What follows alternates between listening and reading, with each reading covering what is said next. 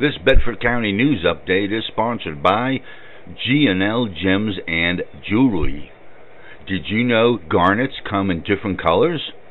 Stop in and check out all the different stones out at G&L Gems and Jewelry, located at 121 East Pitt Street in historic downtown Bedford. They are open today from 10 a.m. until 3 p.m. You can call them at 814 623 8103.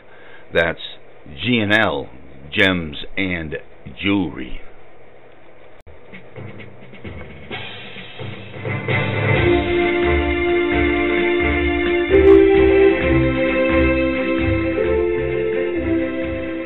Okay, this is the cameraman with your January 25th news update from Bedford County.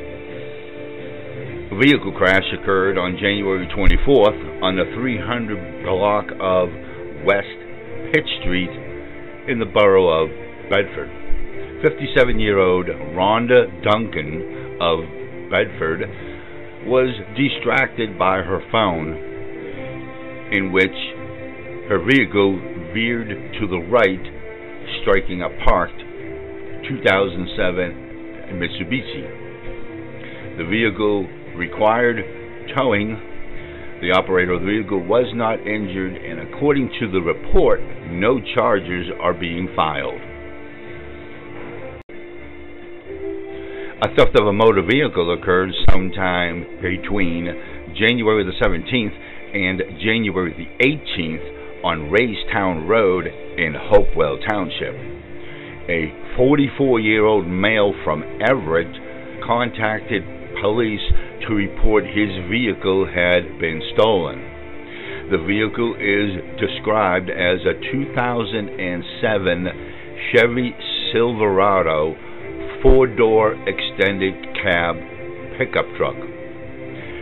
Registration plate is ZGZ1895.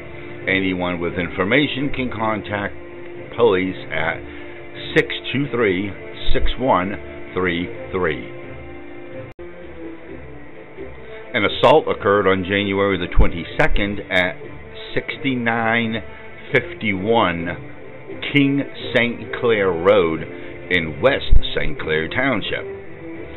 57 year old Mark Barefoot of Alum Bank was arrested and charged with simple assault after a domestic violence altercation with 52 year old Kay Barefoot.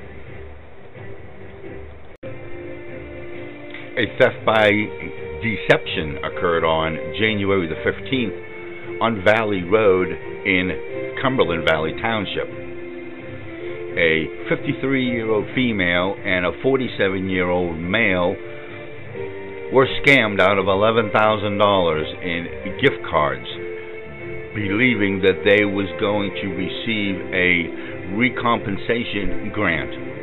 The victims never received any such grant. The investigation is still ongoing. DUI occurred on January the 23rd on Lincoln Highway at Riverview Road in West Providence Township. A traffic stop was conducted on a 2004 Nissan Titan operated by 58 year old Lloyd Carl of Everett. The operator of the vehicle was arrested for DUI. Charges are being filed in district court.